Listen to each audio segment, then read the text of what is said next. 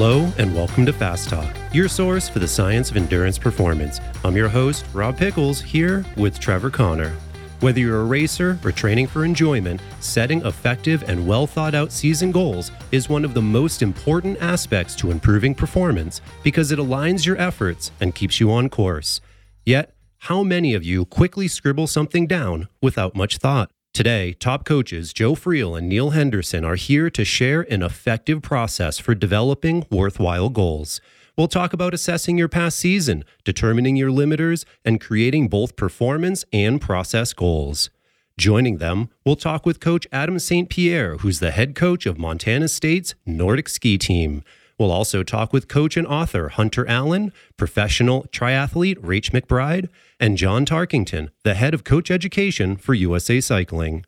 So take this time to figure out what you want to accomplish this year, and let's make you fast.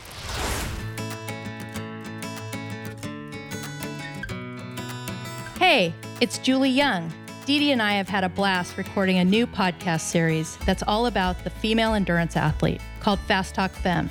We've had an amazing experience sharing knowledge and gathering with experts like Dr. Dana Lis, Jen Sygo, Dr. Emily Kraus, and Katherine Cram to talk about the female physiology. We're looking forward to empowering female athletes and their coaches with the best evidence based information available to enhance and improve their performance. We begin releasing episodes this January, so be sure to come back for this pioneer launch.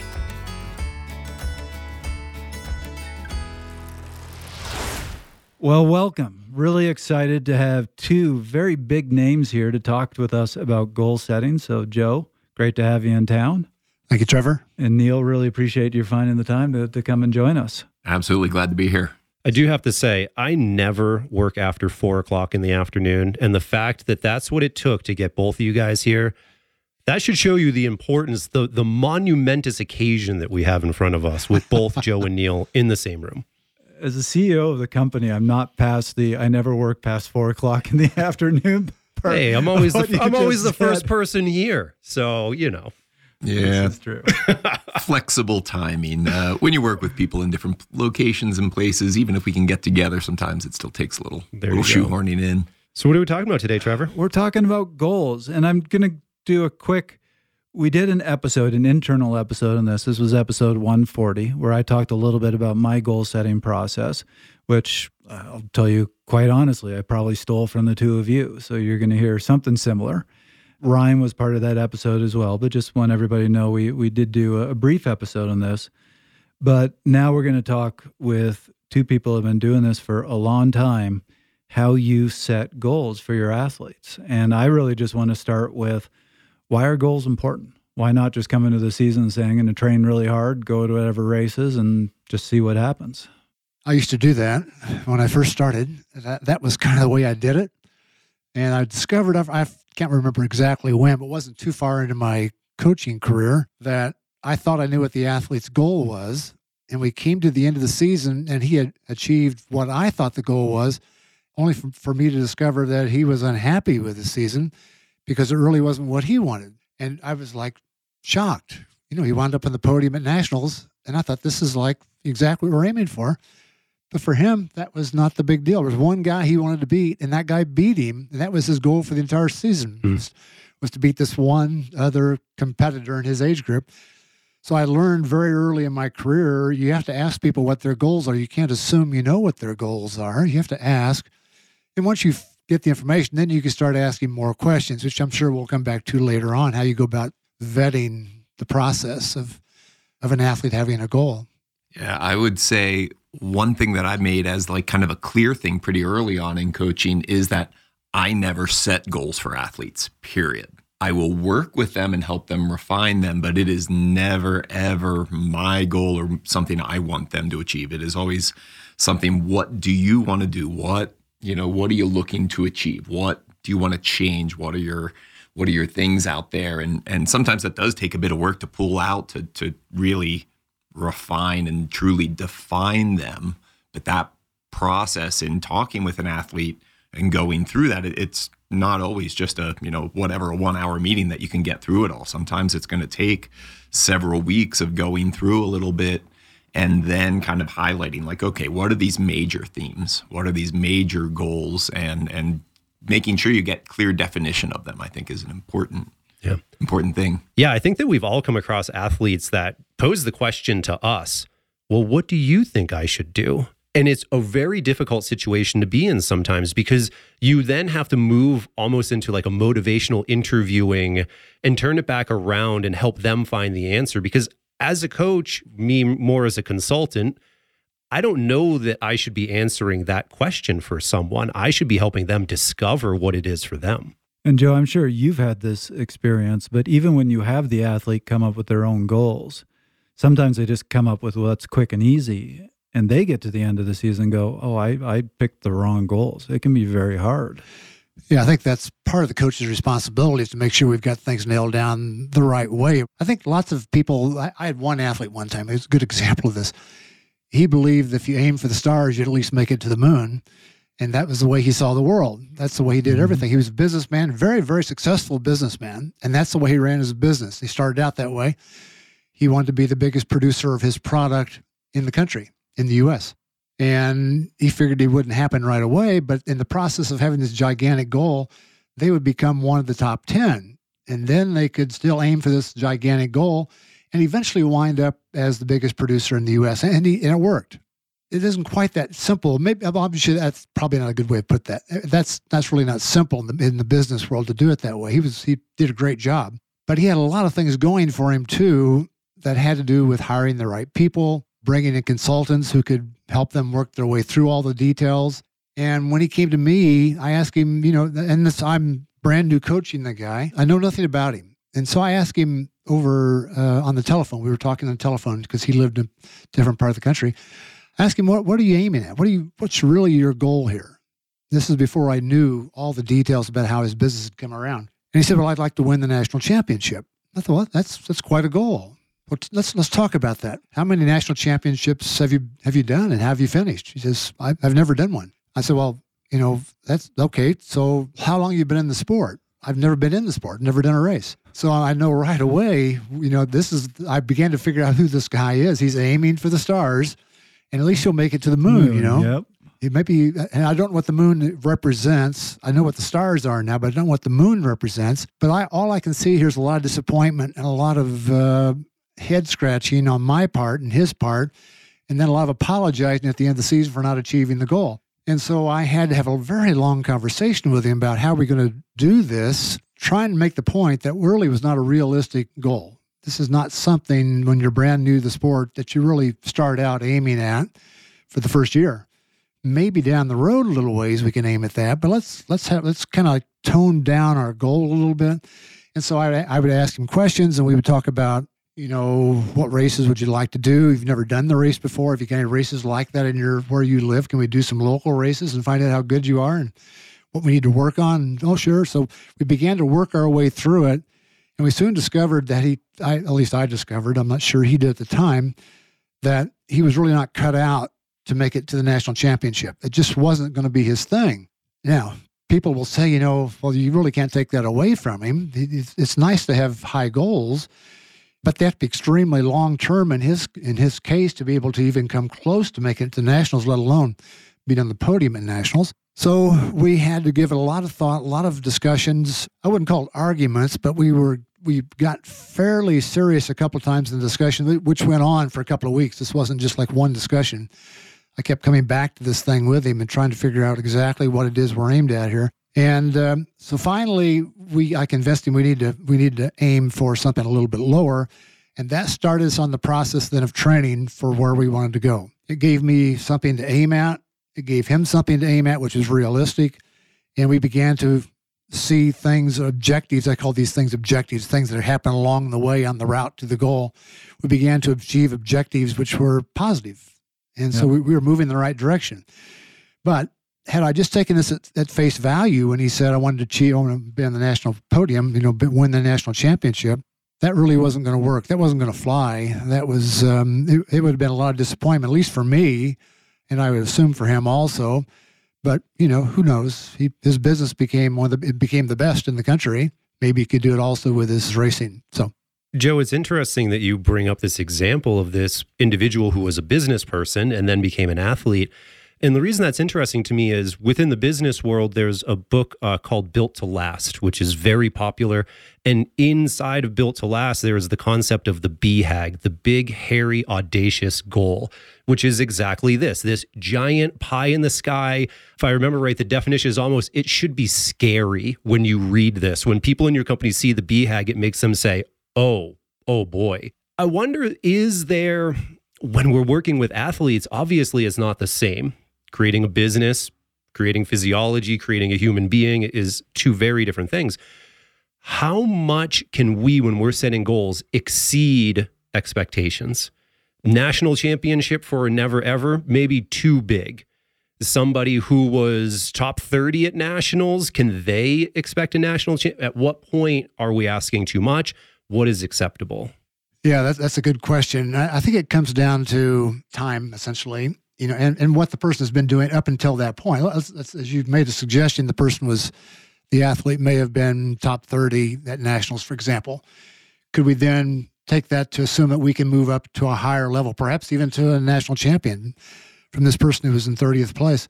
And I would say, yeah, it's possible. It just kind of depends on what's been going on up to that point. You know, have they been training randomly? They just been, or have they been missing lots of training? Is there consistency not something that's they're well known for because that's really the key to all these sorts of things is not only doing lots of things that are the right things but also being very consistent about those things. I've often told athletes that i would rather have them do the wrong things consistently than the right things inconsistently because consistency is the real key to success in sport. It's, it's really not all these little things you do it's how consistently you do these things. That's what the key is all about and so I, I would say if the person is, has been like 30th, they've been in the national championship, they finish. That's great. What brought them to that point in time? How did they get there? That's what I want to know. So that's where, the, as a coach, I would start digging into. Let's find out more about your background. So I'm going to go back and look through their their training. If they've been on Training Peaks, so they've got records of their training. I like to go through all that and get an idea of what how they got to that point.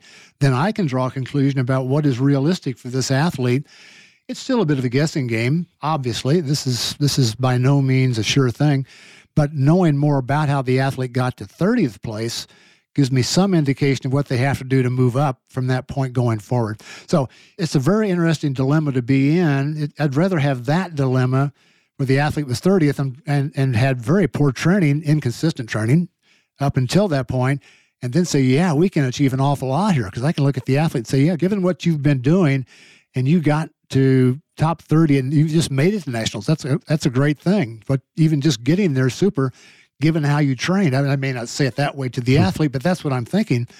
So once I know this, then I can make decisions about what do I think we can achieve, and I can start asking the right questions about how we can get to that point. Rob mentioned big hairy goals. Well, let's hear from another top coach, Hunter Allen, talking about how he uses big hairy goals with his athletes goals are, are super important with all athletes. Anytime you know you want to do something, you have to have goals. And the first thing is, you know, we have to set something that's that's really definable that we can measure, right? So I mean, the SMART goals are classic, right? You want to do those things. I think that's that's key. But this the thing that I find do I do more than than that necessarily is I call them my big hairy goals. And it's kind of like the big hairy monster that lived under your bed when you were a little kid. Those I like to have every quarter if possible, for all my athletes. And those are things that have to have number one, it has to involve money. All right. So you're going to spend money. I'm going to go spend money to go do this event in, you know, California or Colorado or wherever. I'm going to fly there, et cetera. I got to spend money. Two, it's going to take time. Right. So it's going to be hard enough that it's like, wow, I have to invest a bunch of time in this so that I need to train for it. So I'm going to have to take some of my time away from other things. Three, it has to be something I want to do, right? Oh, cool. I've never been to this part of the country before. I want to go here and do this event. And then the last thing is it's got to be hard enough that if you don't train for it, it's going to suck. so that's the big hairy goal. You got to have those, I think, every quarter, and those keep you motivated. We all love the Disney story. the person who's brand new to something or, or nobody has heard of and they show up and they suddenly win the, the big championship. Like one of my favorite all time favorite movies is Rocky. this guy is just a, a little local fighter in Philly and gets a gets a title match. Those are movies. They do happen every once in a while in real life. Not very often. really not very often. My experience with most successful athletes is it comes down to a lot of work, steady progress over time. So you can have that big hairy goal, but if you think, "Oh, I'm going to have that Disney movie," or if that's your goal to have the Disney movie and and go from somebody who's just a little local Cat three racer to the tour or, or winning national championships, chances are you're you're not going to have that movie. Yeah. And you're just better off with the steady progress. Yeah, and Neil, I'm interested in your take on this, right? Because you you have been a part of the Cinderella story. If we think back to Evie Stevens, right, who went from Wall Street broker or banker, if I'm right, yeah. to world champion, and you've worked with Roman Kreuziger, right, when he had a little bit of a setback in his career. But you've also worked with bucketfuls of masters athletes. Yeah what do you see? Because you've literally been on both ends of the spectrum in terms of what is audacious and what isn't for a goal. Yeah i would say it kind of comes down to like the goal should make the athlete feel uncomfortable initially that it's this is a lot.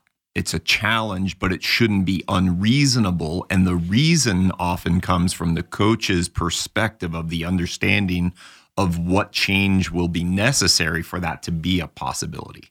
And so there is that little bit of uncomfortable, like that's okay. It is okay to be a little bit scary to put it out there, you know, at, at a high level of like, that's a lot. Well, and, it underscores how serious this is and the dedication and the devotion that's needed. And that's part of it. It's then getting the commitment. Okay, if you want to achieve this, we need these steps to occur in the process to get there. And so that's a lot of times then what are the necessary kind of benchmarks or, or points along the way that are going to show you whether you're on on track for that. Evie was a great example. Like she had already been racing, you know, at at the highest level when I started working with her. She had had a couple kind of bright successes, but nothing massive. And because she came into the sport very late, it was really bike handling skills and that comfort in a group that was absolutely the most difficult thing, especially racing in Europe in a peloton with 100, 120 riders. She did not have that skill set developed. It was not developed because when she raced in the US, she just had a massive engine and could just ride away from everyone. And so she was very good and skilled at time trials and other races, but it was either in a big race, she could be at the front of the race because she was strong enough but expending a lot of energy unnecessarily early on or at the back dangling, which if you ever do road racing, you realize the back is you get yeah. whipped around a lot and the acceleration, deceleration at the back is is very costly. And so one of the things that we we talked about in setting goals for her 2012 season, the season started, you know, the fall of 2011, was we need to improve your comfort in a group. And so we had different methods, and one of those was actually riding with the juniors that I coached on a velodrome. We had the little velodrome in the warehouse here in Boulder back then, the Boulder Indoor Cycling. It's 110 meters, yeah. I think. I think they may have built it as bigger than that, but it was about 110 meters and it was scary. Yep. No matter what, like physics, it was only 40 degree banking with that short. Like it was scary. And the juniors that I coached were pretty skilled, very capable athletes. Several of them went on to race professionally. But putting her in that position elevated that skill set over that period of time where we could make change. That off season, you know, November, December, January, February is where the opportunities for 2012 became possible mm-hmm. in that kind of work. And, you know, the biggest success then early that year in 2012 was her winning the Flèche Wallonne. Yep. And it was because she could stay in the group, she could conserve energy early on. And when it came to the Mur de on the on the final time, she was there with the boss, with Marianne Vos, and she had a tactical sense. She could realize how hard Marianne was working at one point, and she saved, saved, saved, and finished it. Mm-hmm. You know, in that last hundred meters. But it's those things that you look at. Where are your opportunities? What do you need to work on? And then setting a pathway to addressing those. And so many other examples, but has to be a little bit uncomfortable, but it also can't be unrealistic. So I think that's a good segue. What I think we really want to focus on now is hearing from both of you of how, what's your process for setting goals with your athletes. Is it as simple as just say saying to the athlete, "Come back to me with some goals, and I'll give you some feedback," or are there steps or the things you ask them to do first that's going to help them to figure out what their goals should be? normally, so if it's an athlete that I've already worked with, we go, we have an end of the year review of what things they did, what went well, what didn't go well. And that actually really helps formulate then going forward what they are looking at. And so it kind of naturally falls after that. And it's usually a face to face meeting on occasion, you know, when somebody's across the pond or I'm across the pond, and it's, you know, some sort of a virtual, whether it's a phone call or, you know, connect that way. And we talk through, okay, this year, like what are the, you know, a lot of times schedule, what are your major events? Then which of these are the highest priority for you? What do you really want to achieve? What are you looking at? And I also kind of want to address not just that outcome, because a lot of times it's easy to say, I want X place. I want to, you know, win this race or be top five or top three. And you only have so much control over an end result. And so a lot of times I really always want to look at a process thing oriented to what we can do in training and something we can be tracking in that way as well. Because on a race day, you know, if you got sick the week before and you can't even do the race, well, that sucks. So you crash out and you break your collarbone at World Championships or at the you know or crash and get a concussion the third day of the of a Grand Tour that you were focusing. We're gonna have to you know have something other than just hang your hat on that one thing and being able to then go back through what some of the other things that you talked about and be able to refocus in some cases, which is a whole nother episode, I'm guessing. Yeah. but oh, yeah. in that initial, yeah, look back a little bit. If you're working with somebody new, you just have to have a longer period in that interview initially of understanding who they are, what their motivation is, where they're coming from, and make sure you get to that point. I've rarely ever had somebody that has like three goals that they already know and they're pretty well vetted and they're realistic and and we're good to go. Like Yeah, it always yeah. takes some Some working. back and forth. I want to hear from Joe on this, but Neil, before we get there, I do want to know with new athletes, do you personally, as a coach, have a goal of establishing their goals immediately or within the first three months? How quickly are you trying to get direction with your brand new athletes? Within the first month, Yeah. uh, we we need to know where we're going. Otherwise, we're we're wasting usually valuable time because even that that training process in the beginning is is establishing a pattern. How do we work together? What are the expectations on both sides? You know, if somebody's uploading files but never adding a comment after the first week, okay, uh, thanks for uploading the files. I need you to include a little bit more information though in your uploads, you know, what you did, how you felt. I know what I prescribed to you, but did you make any adjustments? What was the weather? How did you feel? Just give me some of the basic color to it because the black and white sure is helpful, but it, it's much more useful when you give me a little bit more feedback there. yeah, makes sense. We can talk about and discuss and make adjustments. Before we hear from Joe and his process, let's talk with Adam St. Pierre and how he develops goals for his athletes. This is something you know I've I've changed pretty much every year as a coach. You know, and and I haven't found a a, a perfect way.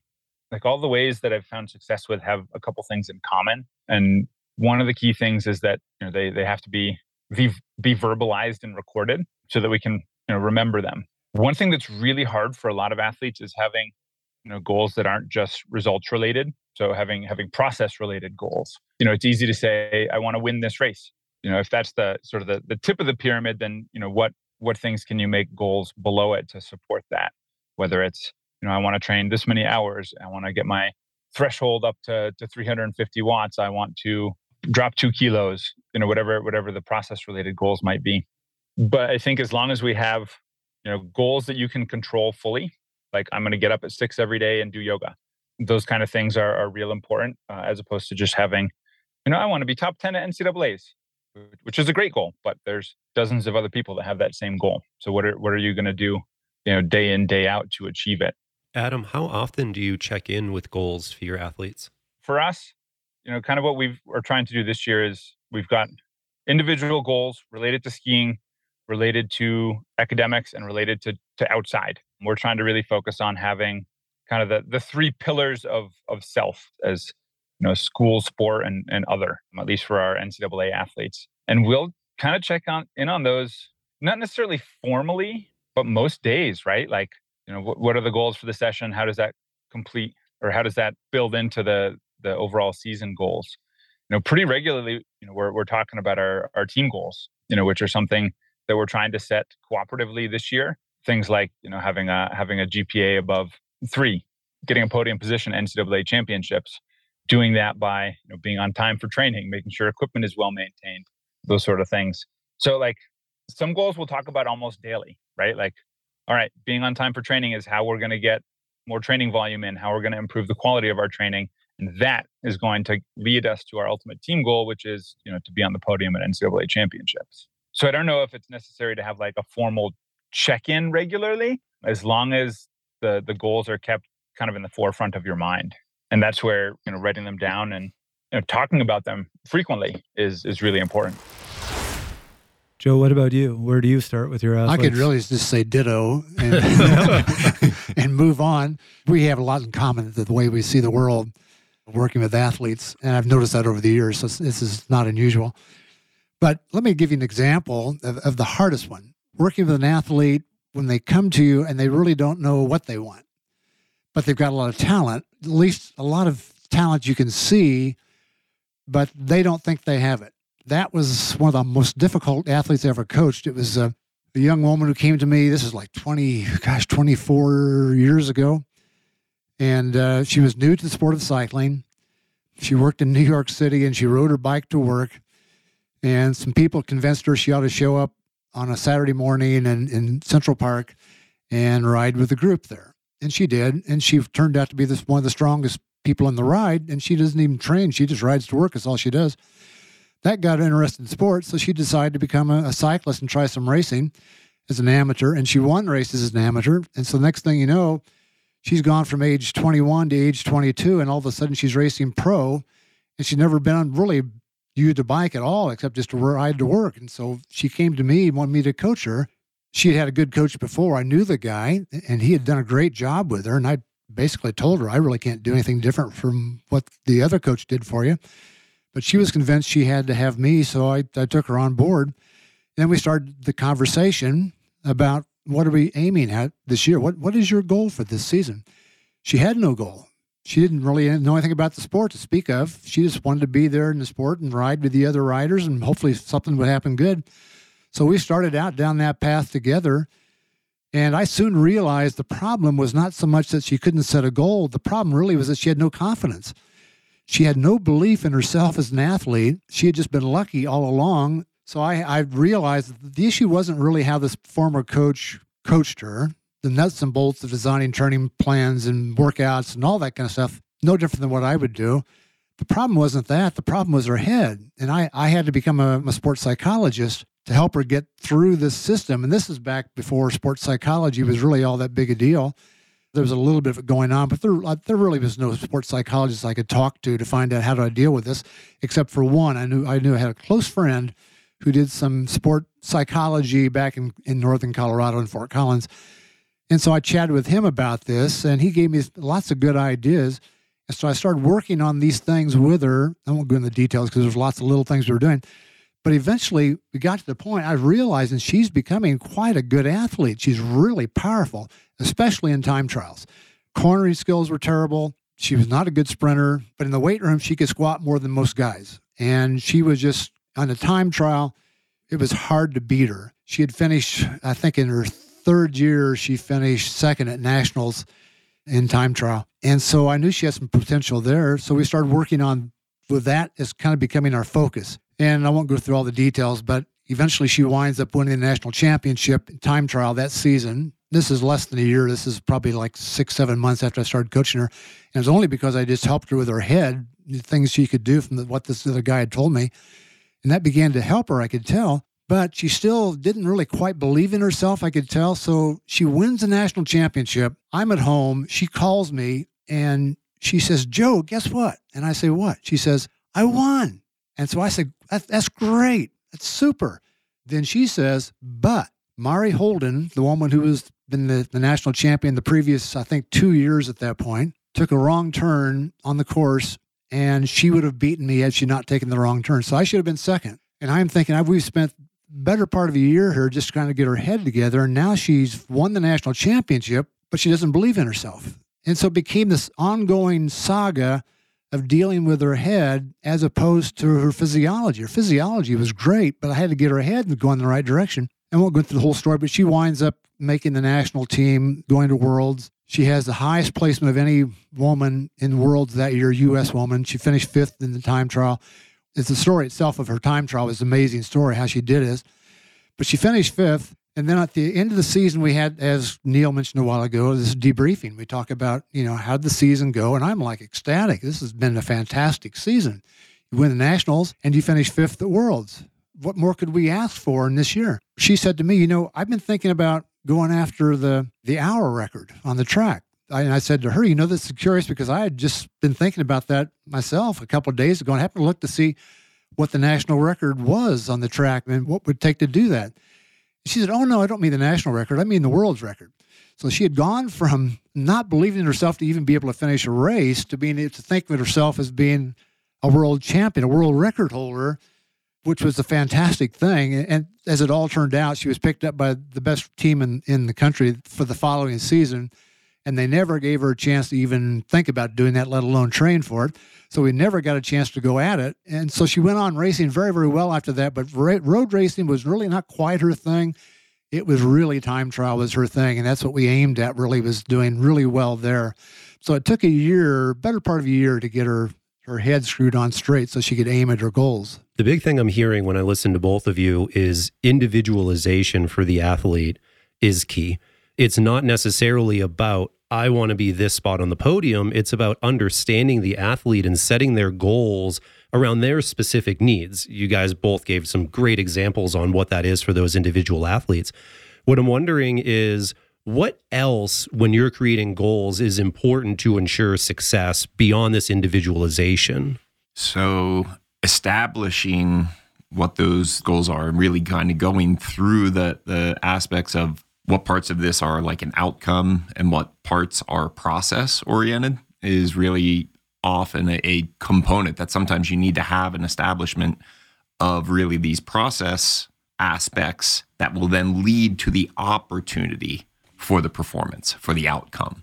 And we talk about that a lot of times in training, you know, that I talk with athletes that we're trying to build your capacity, your abilities, your confidence, and to be able to execute on that day but you don't have control over everyone else when it's, you know, most mass start type events. Even in a time trial, you can't control what someone else is going to do. You can't control whether the conditions for the early starters are better than for late starters. And if you're a better rider, you're going to start later or vice versa. There's all these kind of things that become like interactions in there. But on occasion, an athlete will just be fully switched on. And even though things may not be set up for them to potentially, like you would think, be well suited for them to achieve that, they can still do it, which is, I've come to have this saying with athletes of don't place reasonable expectations on unreasonable individuals. Yeah.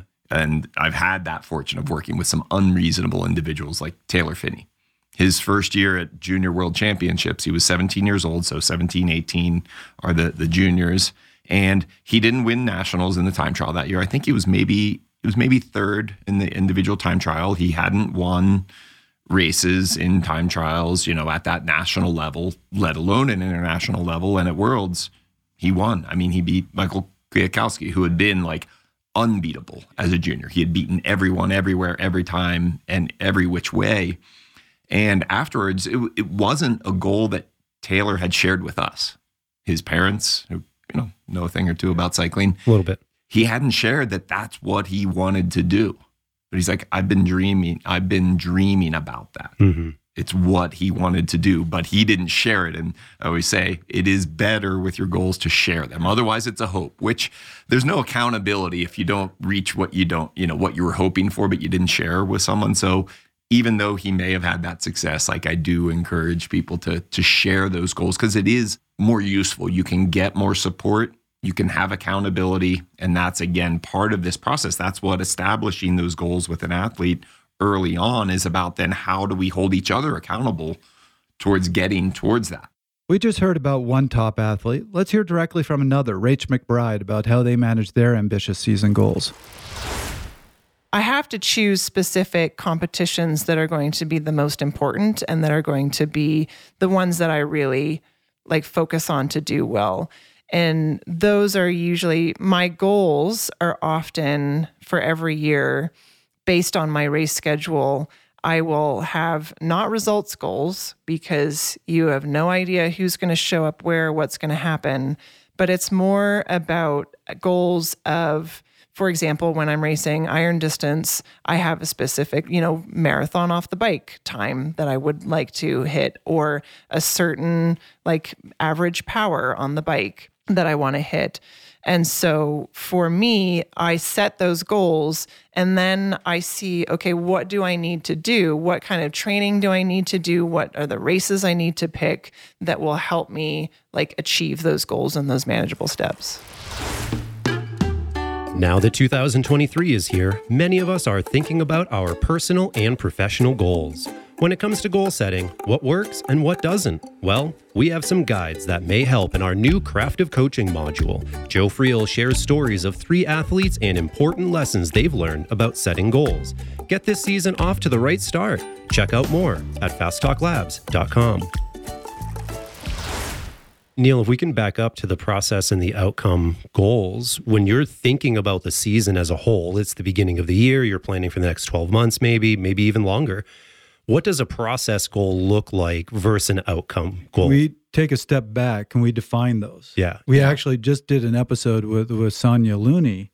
We were talking about intrinsic versus extrinsic motivation. And basically, this is what we're almost getting at with process and outcome goals. So, how would you define those? For me, ultimately, the process side of things are, are what are the steps that you need to take that can build the potential for a performance. An outcome goal is ultimately some sort of a performance. And so it's those those kind of intermediate steps. A lot of cases like with with Rohan leading into Tokyo, we did some things of doing a virtual ride of the course. We actually previewed the course, what ended up being, you know, whatever, two plus years before the event, because we had a little bit of a one year pause there and everything got pushed out. But we had video and, and different technology that we used to be able to ride connected where he was in Europe I'm in the US and the team director, Brad, was in Australia, and we're connecting in an appropriate time zone that fit best for Rohan because he's the athlete performing. So whether it was midnight or 2 a.m. for Brad or I, or four in the morning or six in the morning, we did that at a time where we could all together be going through that course, riding it, seeing, talking about it, talking about effort, thinking about the weather, where the sun might be, shade, hot all of those things. And we had multiple rounds of that leading into Tokyo. We had started it, you know, early in 2020, and then we restarted again in 2021 and had multiple rounds of that so that that was a process. We wanted to have a certain number of repetitions. Our women's team pursuit squad from 2012 to 2016, there was a lot of new members. The, the race had gone from a 3K to a 4K. So a 4K team pursuit with four riders starting was a totally new thing, even for the riders who had done 3K and who had had good success, you know, had a silver medal at the 2012 Olympics. We wanted to get 100 rides was part of our process in that four year period of getting ready so that we would be prepared. And 100 was kind of an arbitrary number, but it was how many training sessions, how many times can we do that, how many races are there. And so we built that as part of our longer term process to build the capacity, the confidence, the understanding of the task. So, just to make sure our listeners understand, outcome goals are exactly that. That's where you're looking for something that's more a result. That's your extrinsically motivated goal. So, a good example, going back to what you're talking about with Taylor Phinney, an outcome goal is something like I want to be 10th at Worlds or I want to be 5th at Worlds. The process goals are, as you were saying, it's how you get there. So, for example, a simple process goal there might be well, I, I, need to be stronger on the bike to be able to, to do the sort of time that I would need to get fifth at Worlds. Therefore, I need to get my FTP, my threshold power up to X. That would be a, a process goal. And for anyone interested in more in depth information on what Neal was talking about, describing this process prior to a race, we actually recorded an episode with you. It was episode 213, which was Prep for Race Day Success with Neal Henderson. So we got a whole hour to geek out over that. And there's really great info in there. Joe, are you a process and outcome goal guy too, or how do you look at it? This is amazing. I'm just sitting here thinking these are the same things I always think about. yeah. When, when I was a boy, I wanted to be an engineer. I don't know why. I can recall to this day thinking back and thinking engineers are pretty cool, especially aeronautical engineering. I thought that was really great. So I kind of have evolved into an engineer in many, many ways. And one of those things that's boiled over is into my coaching. So I see the coaching process as from a coach's perspective as being kind of like an engineering process. Exactly what you guys were talking about. So, for example, if I've established a goal with an athlete, we've we've got this rock solid goal that is certainly a possibility, but it's going to push the athlete to his or her limits. The first thing I do is, is to ask myself, why do they need me? How come they can't do it by themselves? Why do I have to be the guy who tells them the things to do? Is there something here that they don't know that I know that I can help them with? And the answer is almost always yes. There's some way I can help them achieve their goal, even though it may be a very high goal, but nevertheless, so what I call these things that have to be achieved along the way, you guys are referring to them as extrinsic and intrinsic goals. So I call them limiters. They're just things that limit are limiting the athlete's performance. It could be lots of things. I mentioned a while ago the athlete who the, her limiter was her mind. She just was psychologically not prepared to, to race, even though she physically she had all the talent she could possibly have, need to achieve the things we were aiming at. Psychologically, she wasn't there and I had to discover how to go about helping her achieve, come up with these things that changed her way of seeing the world.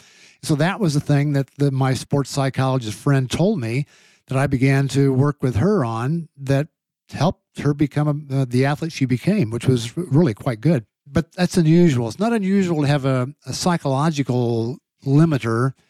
They're usually more physiological for the most of the athletes I come across. We just need to do things. We need to change things about their training we need to achieve certain things as we go along these intrinsic and extrinsic goals we're aiming at, the limiters I refer to them as.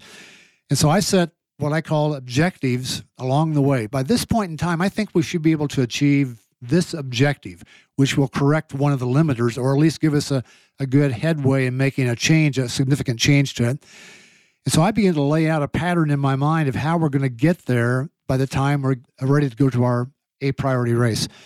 So I'm thinking in terms of all these things that have to be done. Things that don't have to be done doesn't mean that we're going to ignore those things. I talk about the athlete having limiters, which are weaknesses basically, but they're, they're race specific weaknesses. For example, if the athlete is very poor at climbing hills, but there's no hills on the course, it's not a limiter. Sounds like my kind of race. Sign me up. That's the sort of thing that would be a non-limiter. It's a weakness, but it's not a limiter. So the, all these limiters, that the things that we're really going to focus on, are all weaknesses the athlete has. And my goal, my objective, my purpose as a coach is to figure out how to go about, if you will, correcting those or fixing those those limiters. What do I have to do to get there? And so I go. I'm, I'm going through this long head scratching conversation with myself about how do we go about getting to the point where X, Y, and Z are no longer holding you back. And so I become very focused on those things, those race specific weaknesses. I get very focused on those, but at the same time, I've got to maintain their strengths. I can't let the strengths go, they've got to be maintained, but I don't need to provide nearly as much energy and time and thought into those things as I do these limiters. So I'm spending more time working on the limiters, and I've set the objectives along the way. And as we're getting closer to a limiter, I become, you know, I, I get the athlete very focused on that themselves, and we start aiming at achieving this limit or whatever it may be. You mentioned the FTP a while ago. Maybe that maybe that's the limiter. One of the things we need to do is we need to raise your FTP, you know, from whatever it is right now by up. We need to take it up twenty or thirty points to get to the point you need to be at. And as we start approaching that point, I become extremely focused with the athlete on this limiter. When we achieve it, we celebrate. This is the moment for celebration whatever it may be. Often doing this remotely. We're not together, so it's not like we're going to go out and have a beer together. It's just that we're going to be able to celebrate in some way when we've achieved this thing. But along the way, we've known that this is one of the things we need to achieve. We've celebrated. Now we know there are other limiters. We've still got these other limiters in front of us that we've got to work on also. And as we achieve those, we can check them off. Once we've achieved it, and we still have to maintain it, but we can check it off as something we've now achieved and as we get closer to the race, I'd like to have all those limiters checked off. That is extremely difficult to do because you get down to the end, you're talking about things that are very challenging to do. Pulling all the pieces together at the very end is not exactly what you want to wind up with, but that is often the case. And so sometimes it comes down to the athlete just accepting where we are right now and what we have to do to get the best performance we possibly can and let fate take care of itself from that point on. We really have no, as Neal mentioned a while ago, we have no control over who shows up for a race and how, how fit they may be. So we really can't say, I want to finish first the, in the race. I want to be on the podium. There's a big challenge. If you say you want to finish, you want to win the race, and you don't even know who's going to be there, that's like a fairy tale. That's that's not the sort of thing you need to be thinking about. We want to wind up with things that are really realistic that we can measure along the way, and we can, if we achieve them, we know we're going to do extremely well in the race. And whatever extremely well means comes down to who's the athlete I'm coaching and what is our goal. So that's kind of the way I see the world, actually, is from that same engineer's perspective. So you're going to get a laugh out of this, but when I, I read your newest edition of the Cyclist Training Bible a few years ago, I had this really depressing moment when I actually read your whole section about how you set goals. Because I thought I had this very unique and creative process that I had come up with. And the one minute summary of it is I start just like you guys just described to do the season assessment. Then I had the athletes do what I call a gap analysis, which is first identify what's your current level, then identify what's the next level. So, for example, they might go, I'm kind of middle of the field in the, the the local masters field. So next level is I want to be a podium finisher in the the 40 plus field. And then it's identify what are the gaps that separate you from that next level. And that's your limiters. You know, what do you need to overcome in order to be able to get to that next level? And then that very simply leads to the goals. So the outcome goals need to be things that show you've achieved that next level. If you say, I want to be a podium finisher in the in the Masters 40 plus, it's got to be one of your goals, one of your outcome goals. And the process goals are exactly what you're just talking about. You look at those gaps or you look at those limiters and you read the word them as a goal. So, for example, an athlete might say, going with what we've been talking about, my FTP isn't high enough. So the process goal would be let's raise your FTP and put a number on it. So reason was very depressing for me because I was can give myself a good pat on the back for hey you got this great process and I read your book and was like that's exactly the process I have you probably wrote this 10 years before I ever even thought about mine. So I completely stole your process and I didn't even know it. Well, good for you. well, if two people arrive at the same conclusion, must oh, no, be a valid uh, conclusion. I am, I am absolutely certain because I, I, everything I've figured out, I've gotten from other people, little tips here and there. So I'm absolutely certain if I, I tried to, my entire process, I can trace back to you. yeah. Trevor, as you were just speaking, I, I thought of this do goals always have to be steps forward? Is there ever a situation or a time where a goal isn't achieving the next level? You say to the 51 year old who's nowhere close to what he used to be. Maintaining yes. is gaining in many. Yeah, that's that's a famous nihilism in my book. Yeah, maintaining is gaining. Yeah, that happens as we get a little older. Having worked with some some older athletes, for sure, there's times where we look at, okay, well, we're not going to the next level with certain things. Yeah, physical, you know, capacity, whether it's a power production, power per time, yeah, something like that. That's not what we're changing now. It might be a behavior. We're going to be doing strength training twice a week, year round. Not going to do it, you know, like start off in a good way and then just let it trail off. We know that for your health and benefits, this is something that your future self is going to say thank you for doing, or tisk tisk, we should have done this. And uh, just make sure that that is now an accountable goal. It's a process. It's something that's going to lead potentially to performance as a side benefit, but for yeah. overall health, wellness, I mean, it's just one of those things like this becomes a, say, non negotiable. The other side of that coin, this is the sort of thing I pick up sometimes just by being around athletes. for example, I've heard this so many times when I'm in the gym, especially in the locker room, men's locker room afterwards. I'll hear somebody say, you know, I'm just getting too old to do this. And the guy's like 35 years old. and I'm, I'm, I'm thinking, even I'm past that at this point. You're not even close to being at the end of this thing. You can see you've got so much room in front of you right now that there's absolutely no doubt you can be a much better athlete than you are because I know who you are. Many people have this thing in the back of their head that the next birthday means the end of my career or I'm going backwards from now on. And they're not even close to it. I've got a friend who is now in his 80s. When he was 70, five years old. He won his age group at Ironman Kona. He did 13 hours, 28 minutes at age 75. Tell me that guy's too old. He's 75 years old. How many 30 year olds can do 13 hours and whatever I said, 25 minutes, have we been able to kind of even up the score by giving an age comparison here? He would have been the winner of the race, I guarantee it. That's an achievement that which is beyond most people's even, you know, at age 35, the things they can think themselves is even doing. And he does this all the time. You know, he's been doing this for more than a decade. Uh, he's just a tremendous athlete, and he's never, I've never heard him say, I'm over the hill. Now he's in his 80s. I've yet to hear him say, I'm getting old. He just refuses to accept that he can't do things that most people who are half his age don't believe they can do.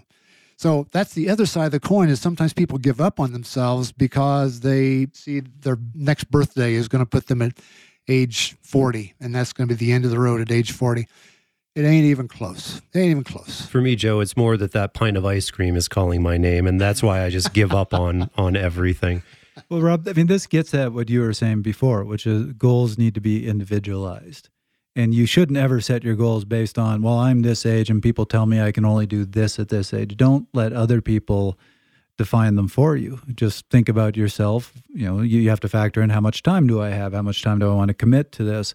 What's some of my natural talent? How have I been performing? And then come up with goals that are, as you said, ambitious but realistic for you. And I think that the realism oftentimes, in my opinion, comes more from life situation than age. I think that as people age, they definitely can keep up some some really amazing performances. But I do think something that undermines people sometimes is a major life situation change. New job, new kid, new who knows, new COVID, and not adjusting goals in a realistic fashion. Sometimes people will charge headlong into trying to achieve everything they did before. And ultimately, I think that that causes burnout and a huge regression back that sometimes people disengage from the sport. They might even go that far, but they maybe at least disengage from the goals that they had. And I don't know that they needed to go that far if they had just adjusted preemptively. Yeah, definitely. And that's the thing. There's, I mean, you shouldn't have a goal that's so rigid that it's all or none and you can't ever, you know, make a modification based on a situation. I know some years ago working with a very, very successful athlete who when I started working with her, actually one of the goals we set out, she said, I want to race bikes and have fun. She had competed in the Olympics before this point in a different sport. And she just, she was over that sport. She said, I want to race bikes, have fun. She was in college, university, and was like, oh, that's great. That that's very very doable and there were other things that you wanted to do but you know being healthy having fun and racing competing in a way without any of the kind of pressure and expectation that she had had as an olympian in a different sport was a huge thing. Well a couple years later she got back into that first sport that she had a very bad experience at her first olympics at. And at the 2012 olympics her performance was not in line with what her capabilities were. There was a crash that occurred in the race early, and she did not perform relative to what her ability was. She kept doing it and had more success in, in the years after. And in 2016, going into that season, the goal was a top 10 at the Olympic Games. Mm-hmm. In 2008, she had not finished yep. DNF. 2012, 40 something in the field, not a great day. So going into 2016, early on, we had set you know certain goals, and a top 10 at the Olympic Games in Rio was was that goal. She actually finished eighth, and it was a failure in her mind because she had taken a, a step up in her performance. She had graduated from school, from university, was racing at a higher level, had won World Championship re- Series races or WTS races, I think it was called at the time, and so there was an increased now capability and that expectation, but she didn't share it as directly with me in that like I really want to be up here. And so when she finished, I was like, it wasn't the best day, but you still had a success. And she's like, really wasn't a success. Mm. And she actually won the world championship that year in 2016. And she won the most recent Olympics in Tokyo, gold medal.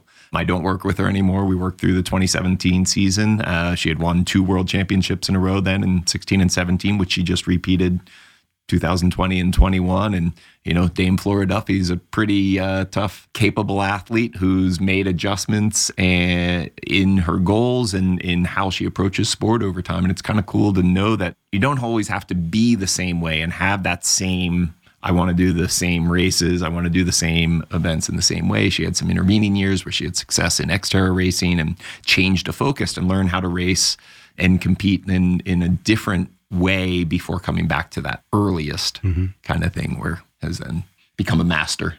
That story is a great example of what's been the message of this episode that goals have to account for the individual. Let's hear from Coach John Tarkenton and how he accounts for the individual when setting goals with his athletes. I actually think goal setting is one of the paramount pieces of coaching.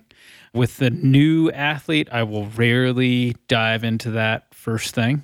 I will always usually try to get a lot, as much background information as I can. Get to know the person, who they are, you know, their athletic history, their personal history, what I, who I am, what I'm doing, and then slowly start to push into the goal piece. Well, why are we talking? And what do you want to do? And that way, you've at least got some parameters already set up so that you can, if they've got lofty goals that may not be attainable, you can steer them just a little bit one direction or another. So you can take a goal that might be unattainable and make it a little more attainable. I think that's a key piece to making a really effective goal. It needs to be lofty, but it also needs to be possible and I think the timing is definitely key because you can get lofty goals, but it may take 10 years to achieve them. And then in that case, you just start working backwards, you know, sets of goals along the way to get there. And to be honest, one of the favorite times of year of the year with athletes is always kind of the end of end of a season transitioning into the new one. Number one, because training plans are pretty easy to create during that time. But really, more importantly, is getting to have kind of a season review and then season goal setting for the next year.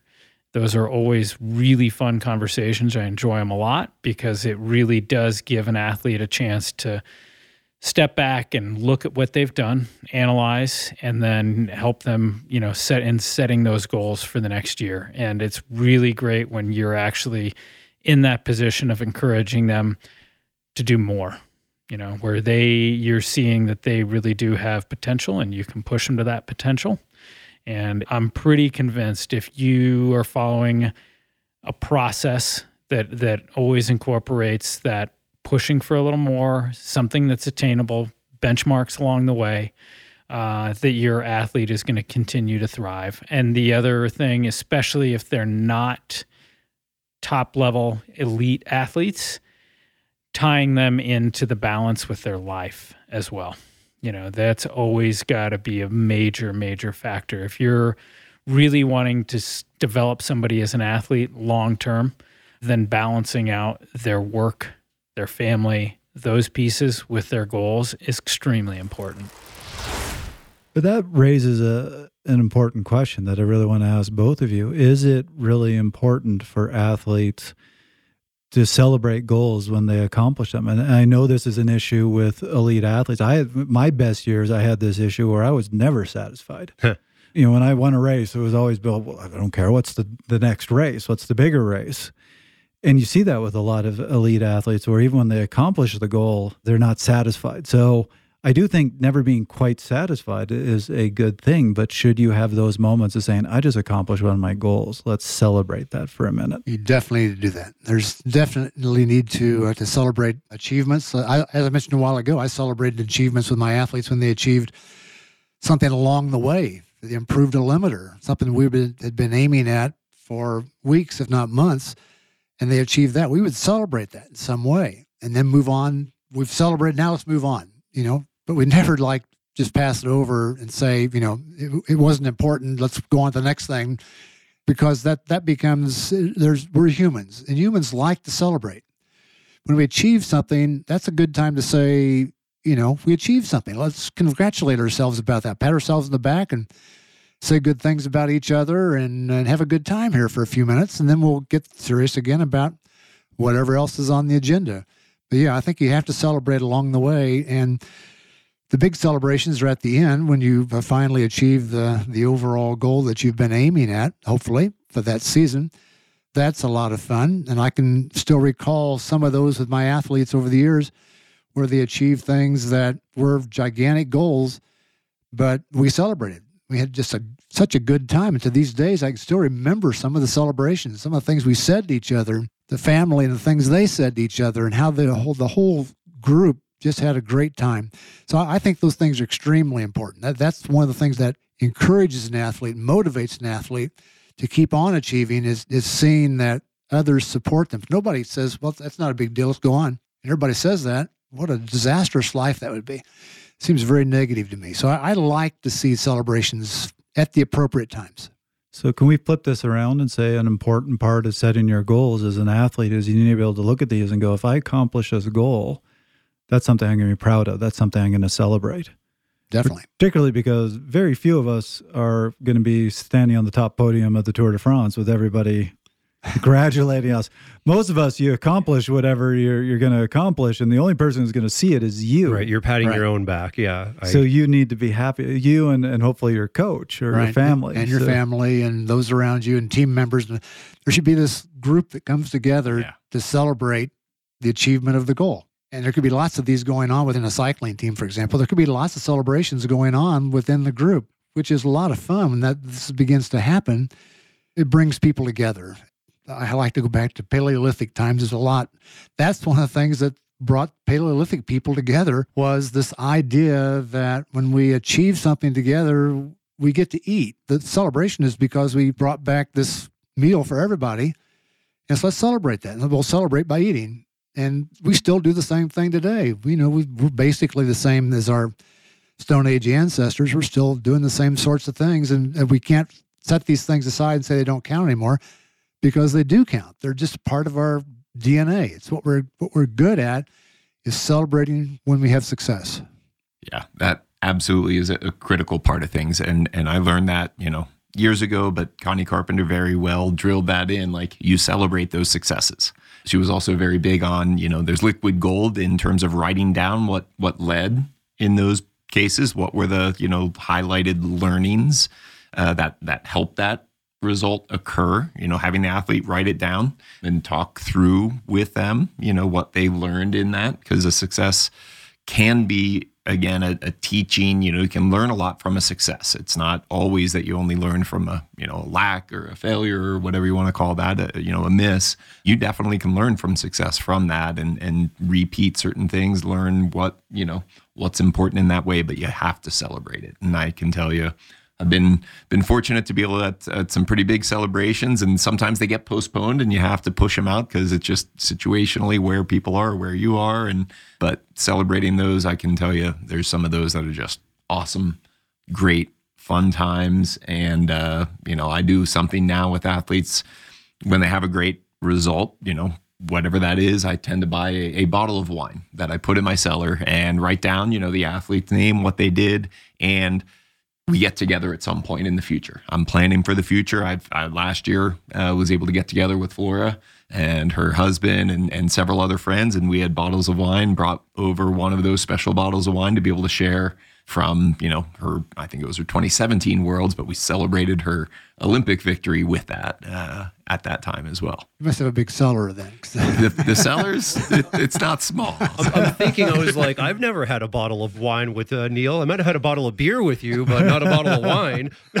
We'll have to work on it, Rob. We got to find some goals for you, and uh, you know, set There you those, set your sights. I know, truth, truth. So, as we're getting towards the end of our time here, I'll just throw one last question at, at both of you. What are some other practical ways you can suggest for setting goals? Well, I know it may be, you know, something that people have heard before. There's an acronym that we often use, and it's SMART goals. S M A R T, with S standing for specific, M as in measurable, A as in achievable, R for realistic, and T for time sensitive. So smart goals, you can look at things. It, it may not like you may not hit 100% on every single aspect of that being perfect, but those are some of the guiding principles that I use a little bit in in assessing that goal and working through a goal with an athlete. Does it have most of those things accounted for? Maybe not 100% every time, but are most of those things in some way available to be, you know, judged against or, or, you know, assessed. Yeah, Neal, when you went back and you were talking about the athlete that just wanted to ride their bike and have fun, my immediate thought was, how do we measure that? exactly. Are they smiling when we're at training sessions together? You know, Yeah. do they laugh at my dad jokes? There you go. My favorite part of all this is Rob clearly had smart goals up in his computer with what each letter stood for. No. you were just waiting for No, Neal I didn't. Get one of them wrong. I, didn't. What I laughed about is a Simpsons quote where Homer's like, I am so smart, SMRT. and I was hoping that Neal missed the A. And then- was like, no, he said it. Smirk. It's like Wahoo, though. Would, would have been appropriate. Drop a vowel. Yeah, Every now and exactly. you know, sometimes it's, it's really good to think about the realism of what we're trying to achieve because sometimes we're not realistic. We've talked about that, and that's just part of the smart thing. Talk about from my family. My son Dirk, very solid career as a, as a cyclist, won the national championship in Colorado, beating uh, Bobby Julich, who was third in the podium, like what ninety eight or something like that. Went on to right out of high school, go to Europe and uh, raced for a team in Europe, and then went on to race pro in Europe. Had a lot of podiums then came back to the U.S. and raced ex- extremely well here. But uh, I think it was 2003. His wife and he had the had their first child, only child. So I had a long conversation with him that from this moment on, your life is going through a gigantic change. You've been pretty much free to train as you wanted here now since you were 13 years old, and now you're in your 30s it's going to change. Having a, uh, a child in your life is a gigantic change in what goes on in, in your training, what goes on in your work. It's really extremely difficult to, to work through all the things that are going to be demanding your time. Your family comes first. Training does not come before your family. Your family comes first. You got to make sure that things are done the right way for them. And uh, so that's always uppermost in your mind. So, whatever your goals may be from this point forward for the sport, realize that there are secondary goals relative to your family. This is now the most important thing in your life. And um, it's going to be that way for the rest of your life. It's never going to change. You know, my son at this point was 30 some years old, and then I'm, I'm still his father. I am still a member of the family who has a, deep, abiding faith in the future of the Friel family. And that's my primary goal in life is that. So I don't want to get things out of balance. There's a balance in your goals and you can't give up those things that are extremely important to you as a person, like family, to achieve your goal. So that's one thing I always keep in the back of my head that there are limits on our goals. They're not open forever and ever and ever. The only thing in your life is your goal. It's got to be somewhat modified by what else is in your life that's important. I well think that's a said. Great place to say. I think it's time to finish up and do our one minutes. And Joe, that might have been your. Uh, That was a big. yeah, I think Joe's one minute is priorities, people. Make sure they're straight. Alter Exploration is an adventure cycling tour company created by me, Fast Talk Labs co founder Chris Case. Alter Exploration's journey are as much about finding joy as they are about changing people's perception of what's possible. When you explore with Alter, you'll have a stunning, safe, and supportive environment for physical and mental transformation. You'll have opportunities to hone humility through challenge, and you'll have the freedom to test your limits while respecting your absolutes. If Alter had a catchy slogan, it would probably go something like this The assurance of adventure, the guarantee of beauty, the satisfaction of exhaustion. Prepare to be altered. Learn more about my favorite adventure destinations and start dreaming at alterexploration.com.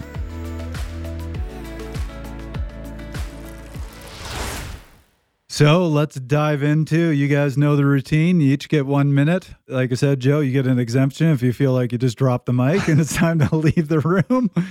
But who would like to go first? Neal? Yeah. So setting goals is a big part of being an athlete and being a person. Even like National Institute of Health actually has goal setting as some of the, as one of the important things of creating change. So when we're setting a goal, we're actually explicitly talking about we're trying to change something that we're either not capable of doing right now or haven't done. And so you're going to need to enlist help. And so share your goals with others who can help you. That, you know, often is going to include coaches, but also family members, your coworkers, friends are also part of that support network.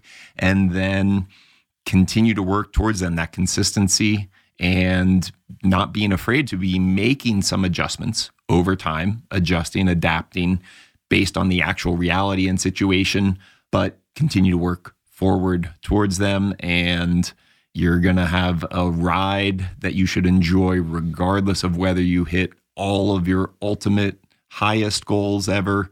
Along the way, you should be enjoying that. Yeah, I'll go second because I'm going to echo a lot of what Neal said. And that is goals are important because they provide guardrails that keep you moving in a particular direction. And you do have to focus your energy if you do expect to make any progress. Otherwise, you potentially are going to play this internal tug of war with yourself. Some choices pull in one direction, other choices pull in the opposite direction, and you never get anywhere. But again, as Neal said, and I think Neal has been a huge mentor of mine over the years, so everybody here is influenced by everyone else. There is a tough balance there of when to stay the course and when to change. If you are so stubborn and you always stay the course, that might work sometimes or it might work for some people, but a lot of people are going to have some negative outcomes from that. Even just unhappiness or a loss in confidence because you didn't adjust. On the other side of it, though, constantly adjusting your goals doesn't help you get anywhere. With every little cold, with every little extra work assignment, you can't necessarily put your goals aside because you will never make progress. So, goal setting itself is a difficult process that I think people need to respect, but it is something that's important that people engage with and that they continue to engage with throughout the year if they expect and want to keep making that progress. Boy, I have to follow all this. There's a problem with going third. no, you can echo me and say, I've been such a great mentor to you. Well, what Rob said, there you go. so, look, I'll start with Rob and I right now are actually going through defining the 2023 goals for the business. And one of the comments I made about that is writing goals is really easy. Writing goals that's going to make the business successful is really hard.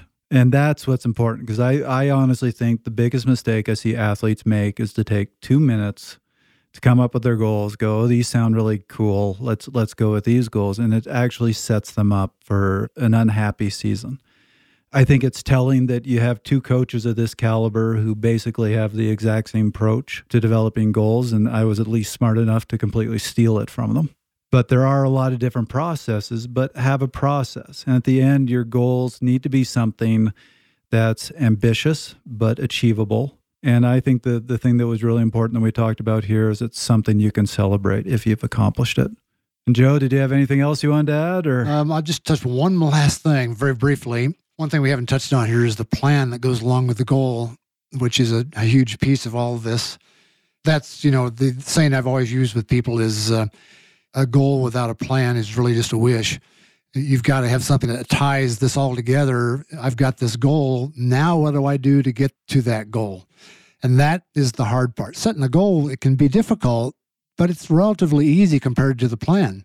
How do I achieve the goal? What do I have to do? You know, what's all the stuff that goes into my preparation to achieve the goal? That's the hard part. That's the gigantic piece. And that's usually where the coach comes in, is to help with that aspect of it. But I've also known a lot of age group athletes who are pretty good at coming up with their own plan. I'm always amazed sometimes what people can achieve that took me decades to figure out, and they're able to do it even though they're not in the career field of coaching, just because they've given a lot of thought. So that that's the key. You've got to you've got to have a plan for that goal. Great. Well, guys, always a pleasure having you here. Thank you so much. Thank you. And thank you. That was another episode of Fast Talk. Subscribe to Fast Talk wherever you prefer to find your favorite podcast. Be sure to leave us a rating and a review. The thoughts and opinions expressed on Fast Talk are those of the individual. As always, we love your feedback. Join the conversation at forums.fasttalklabs.com to discuss each and every episode. Become a member of Fast Talk Laboratories at fasttalklabs.com/join to become a part of our education and coaching community. For Joe Friel, Neal Henderson, Adam St. Pierre, Hunter Allen, Rach McBride, John Tarkington, and Trevor Connor, I'm Rob Pickels. Thanks for listening.